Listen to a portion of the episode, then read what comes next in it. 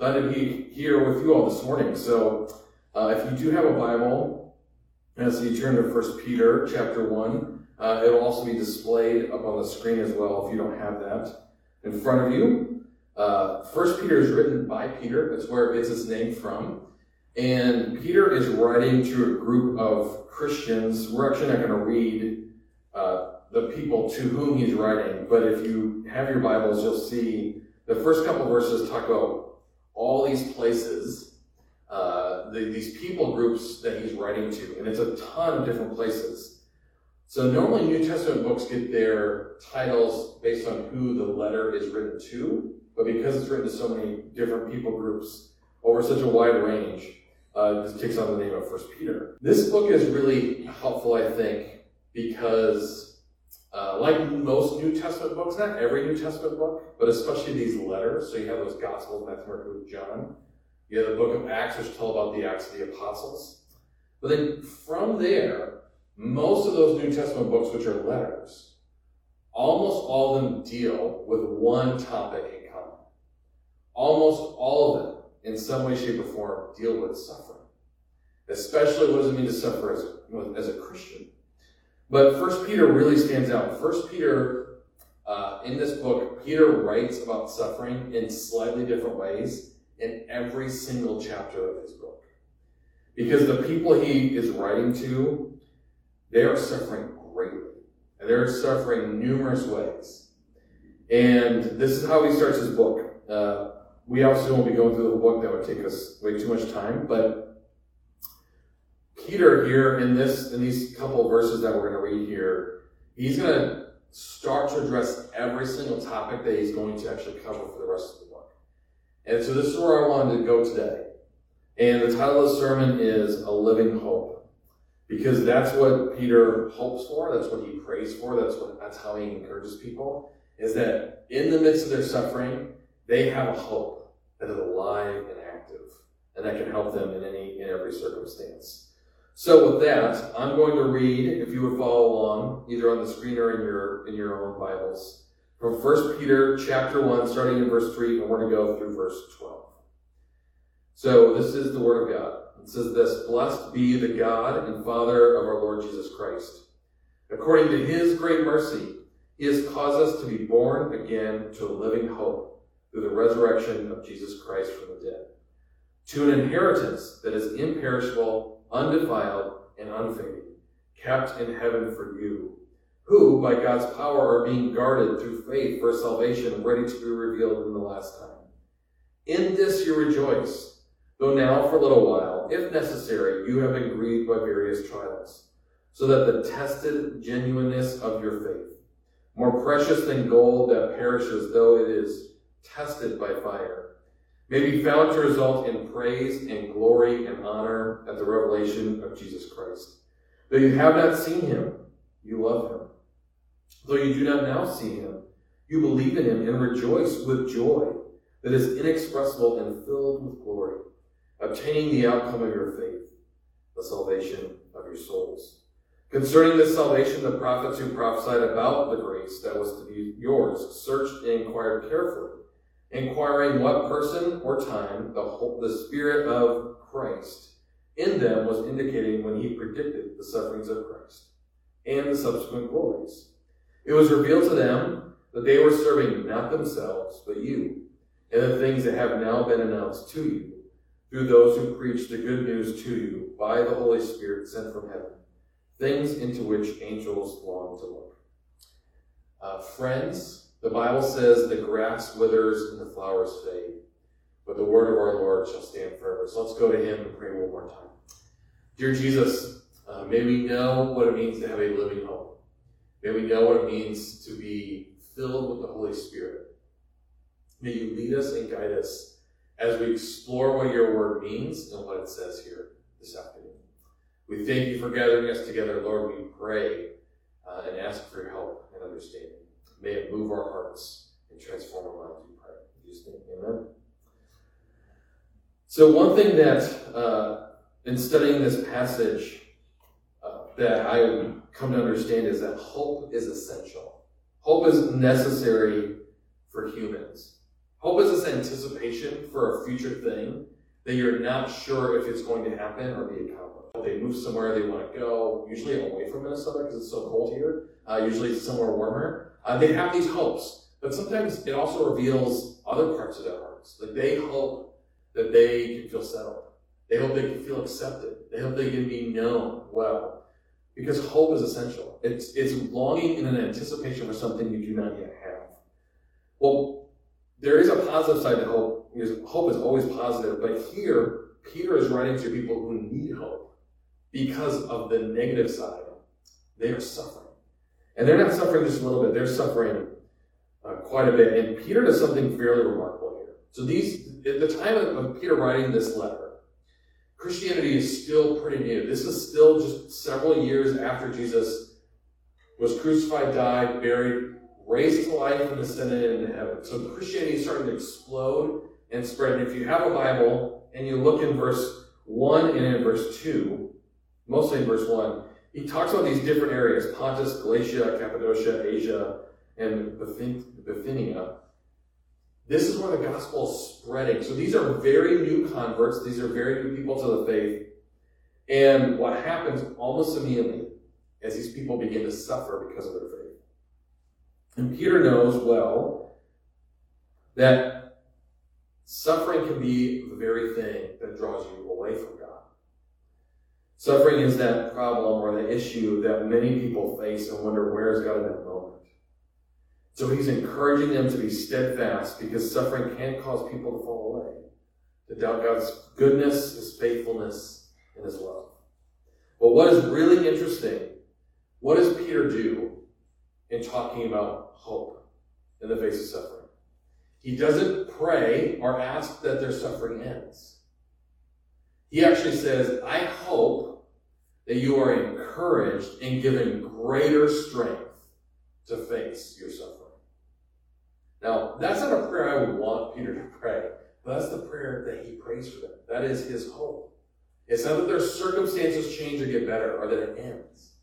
He says, know, have greater hope in something that is absolutely more powerful than your suffering. Now, that's going to be hard, but I, I want to talk about this today. Uh, and Peter talks about it in four points. That's what we're going to look at here this afternoon. Um, four points. It's necessity, hope's necessity, hope's assurance, hope's object, and finally its growth. Those are the four things we're going to look at here this morning. So first, why is hope necessary, or why is why is Peter talking about the necessity of hope? And that's something I already talked about. Hope is really essential to humans because we live in a fallen, broken, sinful world where everything is somehow, uh, in some way, tainted by, informed by, and shaped by sin. Everything does not work the way it should. And so we long for hope because we want something that is better than what we have. Because what we have now is not as good as it could be, or as good as it should be. If you go all the way back to the beginning of the Bible, things are not as good as they were made to be. And we all long for the world and life and even ourselves to be the way God has created us to be perfect, whole, and sinless. So this is actually one of the easiest, I've preached a lot of sermons. This might be the easiest point I've ever had to make. Uh, maybe the easiest. Uh, you need hope, and hope is essential. I think we all feel that. I don't think that takes much convincing. That we all need this. Peter describes their, um, their trials as various trials and they're grieved by them. These are people who are suffering greatly. And I have this quote, which I actually don't have written in my notes. I'm going to have to read it from the screen. But um, uh, this guy by the name of W.J. Webb writes this article on suffering. And this is what he says. He actually takes it from First Peter. He says, Peter is not, um, the suffering that's described here is not caused by official state persecution. So it's not that the state has made Christianity illegal. They will later, the Roman Empire will later, and actually crucify Christians, but that's not what he's saying. It's a social problem. It's the plight of the Christian community that is social in nature. These Christians suffer uh, the lot of outcast and displaced persons in the very towns and cities in which they, they worked and where they lived. As undesirable resident aliens, they lack the statute, the status and security that they used to, to enjoy. They become a group uh, gossip. They, sorry, they become the object of gossip, ridicule, and social ostracism. And then this quote from an ancient text that was written at that time the hated of the human race. So, this is why hope is necessary. Because we need something that's going to bring us into something better. We long that things aren't always going to be the way they are, but things are going to be better. So, hope is necessary. And, and Peter knows this. And this is what he's writing to them. You need hope. And so, it's important to put your hope in the right place. And that's what he's going to address in the rest of this letter. Uh, I read a book, this is a while ago. Uh, it was made into a movie, which I haven't seen, but it's called Unbroken. It's about the life of uh, Louis Zamperini. And in this, there's this great story. He's uh, fighting in World War II, and uh, they're in this place, and they're absolutely hopeless. They don't know where to go. Um, and and it was those people who didn't have hope who suffered the most because they couldn't see an end to their suffering. And the people who were able to hold on in really awful and really hard circumstances, if you've read the book or you know his life at all, you realize uh, he suffered a lot. Uh, the reason he was able to get through is because there was a hope. A hope that this wouldn't be the way it always is. I hope that he could eventually go home. So hope is necessary for humans. But that's not where he ends, right? So we just see that hope is necessary for humanity. But here's where we really start to dig into his letter, especially into this passage, is that there's an assurance of hope. And this is where Christianity comes in and is a real ball in the midst of suffering and in this face of persecution, especially that these Christians are facing. That there is an assurance of hope, that they are not on their own. So if you have your Bibles open, look at me in verses 3 through 5, and he talks about this hope. So after he says, God should be blessed he says, according to his mercy, he has caused us to be born again. That's the title of this sermon. Was we to be born again, to be given new life in Jesus Christ, to a living hope through the resurrection of Jesus Christ. And here's, here's this assurance of hope. Verse 4. There is an inheritance waiting for all those who are believers. It's imperishable, it's undefiled, and it's unfading, and it's kept in, in heaven for you by God. He says, This is your assurance. It won't always be this way. And the reason we know it won't always be this way is because of Jesus Christ. That's what he says, right? This living hope because of the resurrection of Jesus Christ. Your hope is not based on your circumstances, and it's not based on your ability to get out of your circumstances or to improve on them. Your assurance and my assurance is that Jesus Christ has done everything. And when we place our hope in Him, we know that we will also have this hope because Jesus Christ has been raised from the dead, the very thing that seems absolutely impossible. Death seems final and complete and total, and Jesus Christ comes and He conquers it. But it's not just for Himself, it's for everybody who believes it. This is your assurance. And here's where Here's where I think it's really helpful. Peter doesn't talk about it much here. He will later in this book, but he doesn't talk about it in this passage. Who knows suffering better than Jesus? It's just nobody. In the Old Testament, there was this prophecy of a coming Messiah who would save everyone. And he had a lot of titles, right? King of Kings, Lord of Lords, uh, Prince of Peace, Wonderful Counselor. You know another title he had? Was a suffering servant. Jesus knew what it's like to suffer. If you're struggling here today in any way, Jesus knows what it's like to suffer. Go to him because he knows he's been through it. Not only has been through it, but he's made a way for those who follow him to make it through. Uh, so again, I was doing a lot of um, research on this on this uh, passage, and I was wondering how do people who don't have hope how, or, who don't have faith, how do they get through really hard times? I was talking to um, a non-Christian on campus about some really hard things that we were going through as a family. And he said, I just hope it gets better. I go, you know, I really appreciate your your um, your candor and your care for me, but is there any words of comfort you can give me? And he had nothing. He just hoped that our life would be better. So as I was doing some research, I stumbled upon this thing called uh, Charles Snyder's hope theory. It was popularized in the 80s and 90s, actually from America. And he said, if you want to have hope when you don't have hope, there are three aspects, there's three avenues you can get to get there. And then here's a, here's his argument. If you don't have hope and you want to get hope, here are three ways. He says uh, it's focused thoughts, it's developed strategies, and then it's the motivation to achieve them.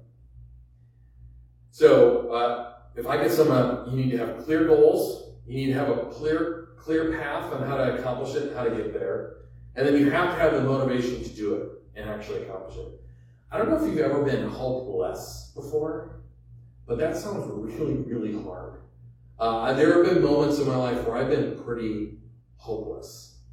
And so to know where I want to go and to develop a, strategy to get there and to have the uh, energy to do it and accomplish it when you don't have hope is really, really hard. And as Christians, you have a hope that doesn't depend on you. And that's where I think our great assurance lies.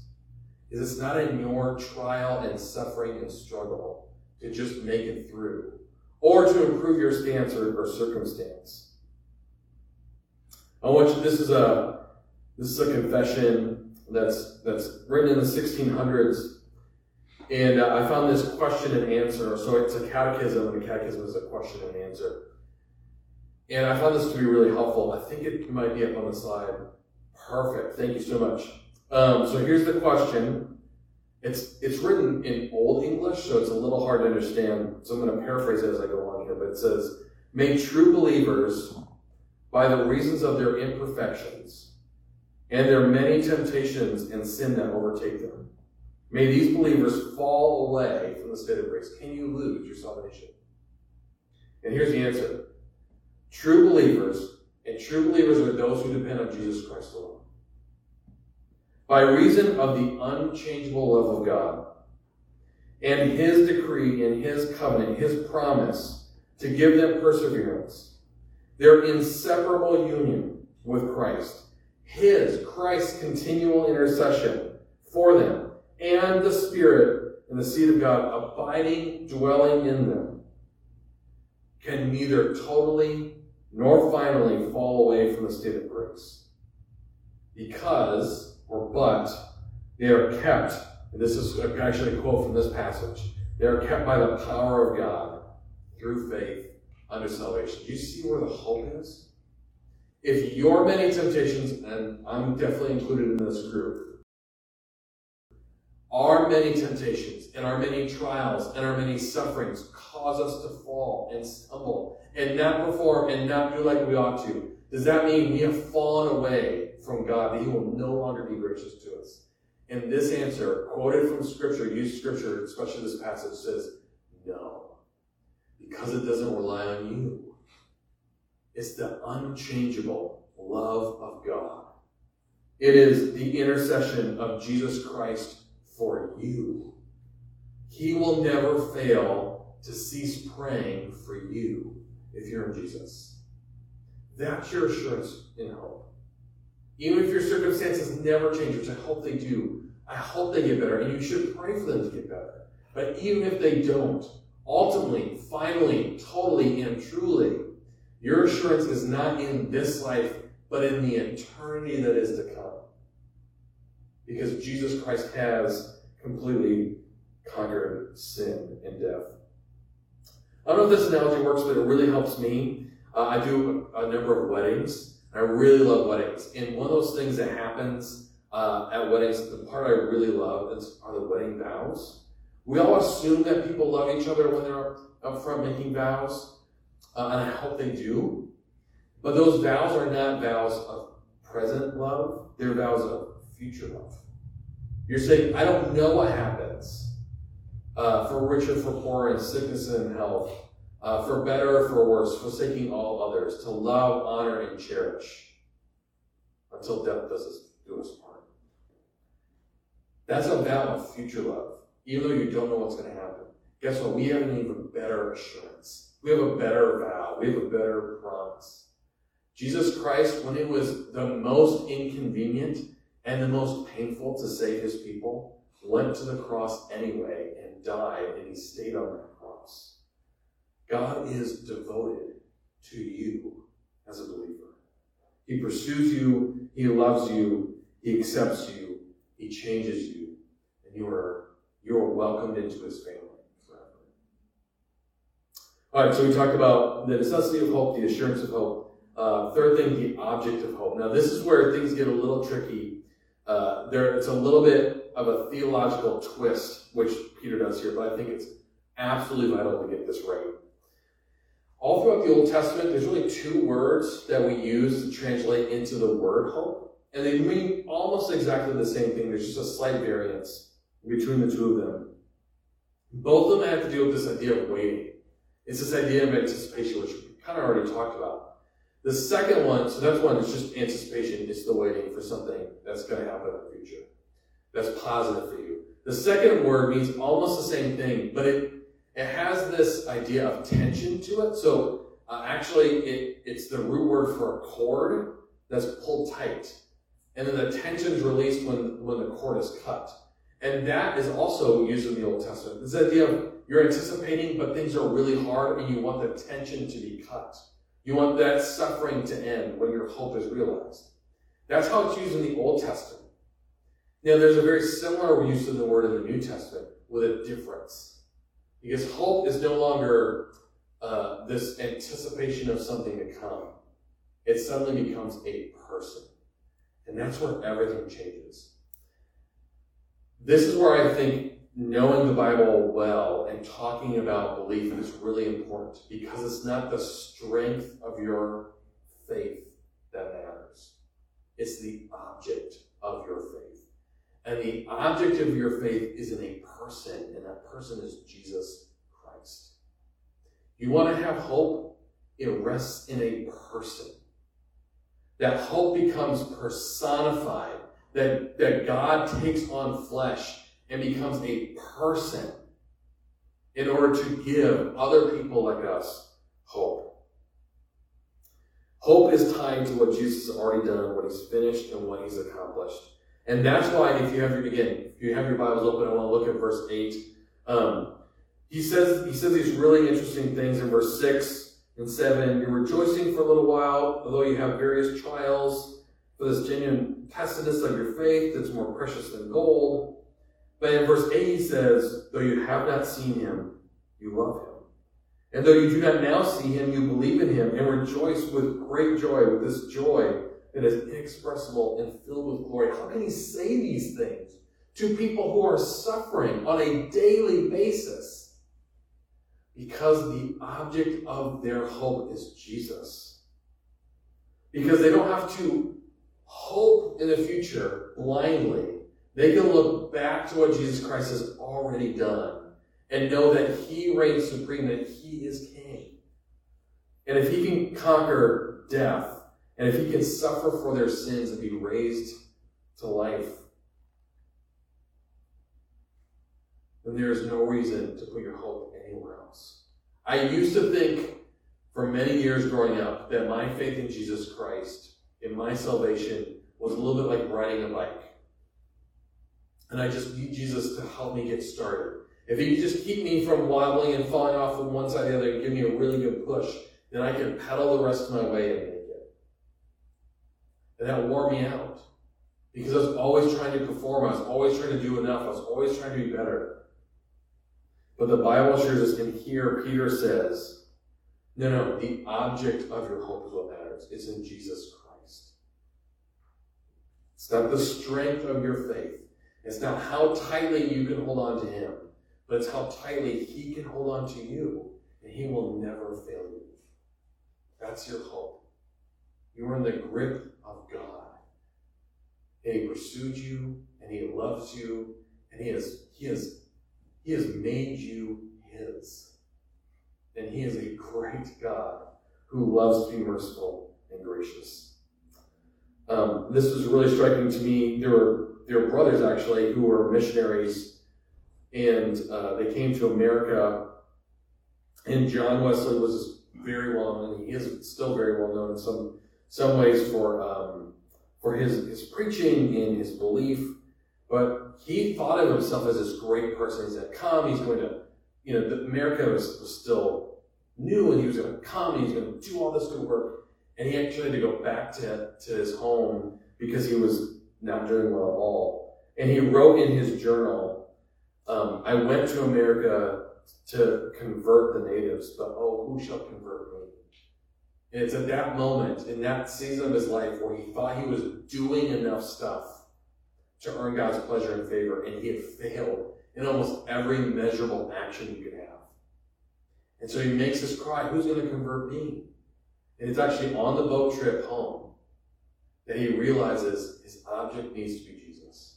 Not in his work and not in his performance. It has to be Jesus and Jesus alone. Okay, so Final point that he that Peter says here in this passage. We see hope's necessity, hope's assurance, hope's object, and then this, the growth of hope. And this is where actually we come full circle. Why do you need hope? Because you're suffering. Uh, well, how does hope grow? And this is where it gets hard. Hope grows through suffering. Uh, if you have your Bibles open again, verse 6 and, and 7 he talks about you rejoice, and he's talking about this inheritance that he just previously talked about in verse 4 and verse 5. Uh, in verse 6, you rejoice, though now for a little while, if necessary, you've been grieved by various trials.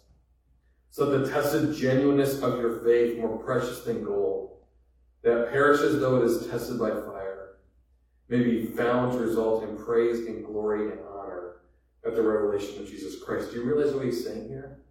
He uses an analogy of gold being purified, and gold has a really high melting point. If you look at gold, uh, especially a raw lump of gold, you can't pick out the imperfections when it's hard and solid. Even though it looks like gold, there's still imperfections in there. How do you get it out? How do you make gold pure?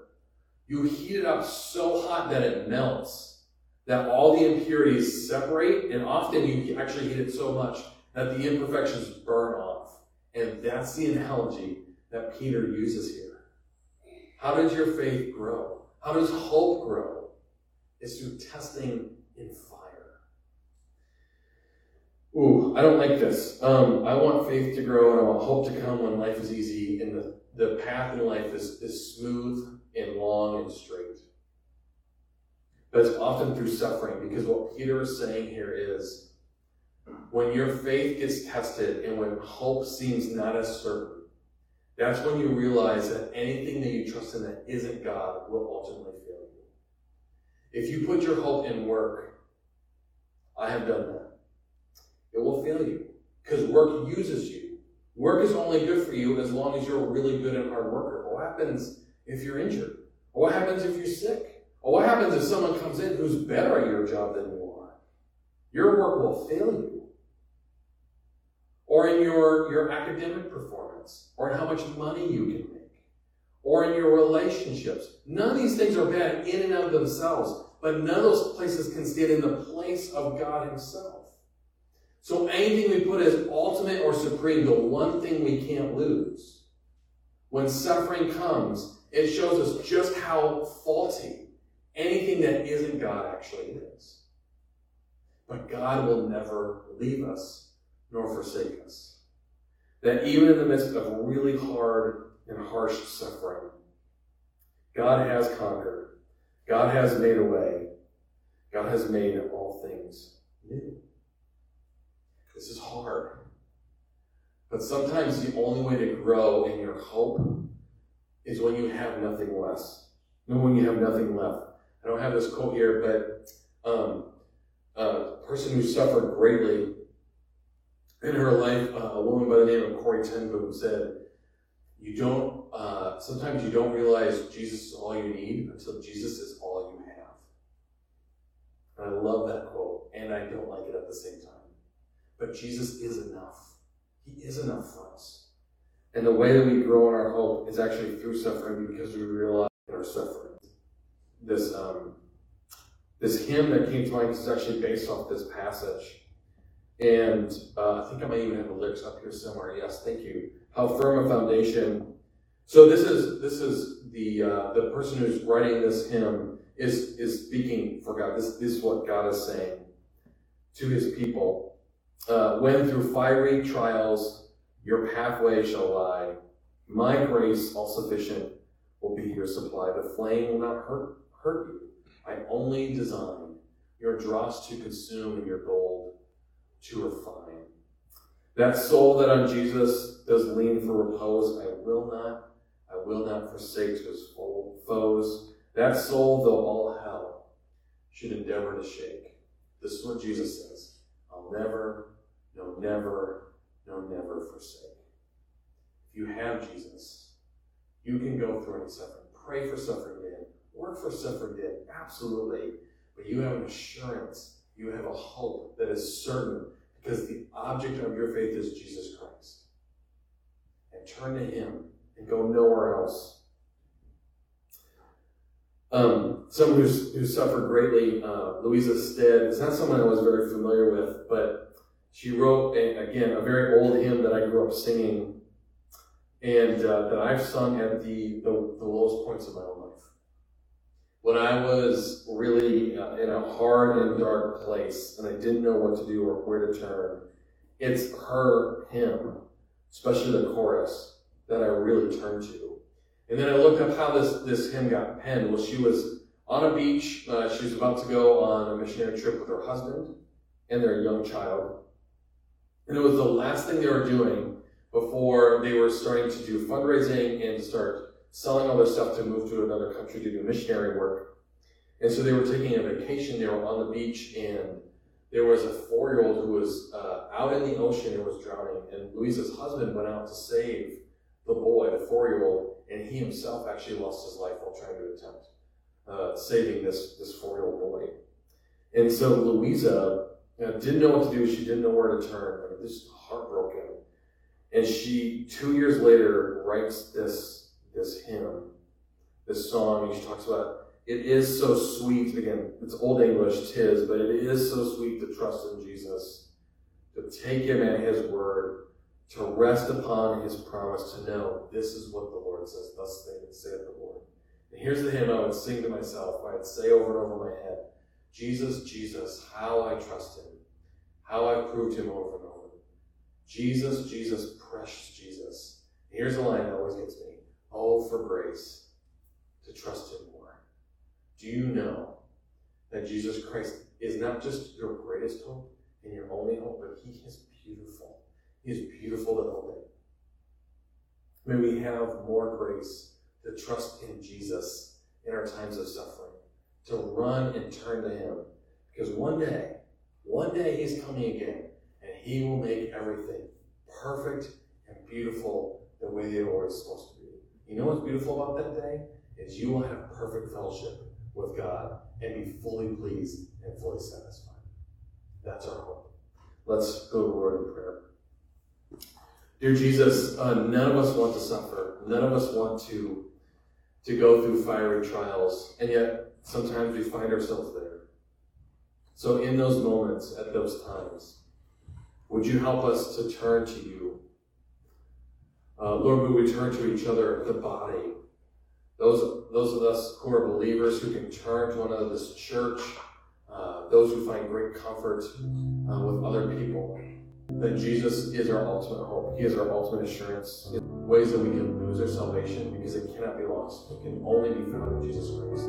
Because Jesus Christ has paid for our sins when we were sinners, we have ultimate hope every situation and circumstance. Um, come, Lord Jesus, come quickly. End all suffering. Make your kingdom rule and reign from now until eternity. Praise Jesus' name. Amen. Dear Lord, we thank you May you provide a way. That doesn't depend on us. Help us to trust in you, even when it's hard. Lord, you have pursued us. You fought for us. And ultimately, you bring us into the perfect union with Jesus Christ. You are our living hope. Thank you. Praise God. In Jesus' name we pray. Amen. Before I announce the benediction, I want to ask you to do one thing as you leave here today. In any area where you're suffering, or any area where you have doubt, would you turn to Jesus? Would you give it to Him? Would you put your trust in Him? Even if it's small, even if it's little, even when you doubt. Because Jesus is kind, merciful, gentle, and He's gracious. And He will win the victory. So hear this benediction as you go here today. May the God of hope fill you with all joy and peace in believing, so that by the power of the Holy Spirit you may abound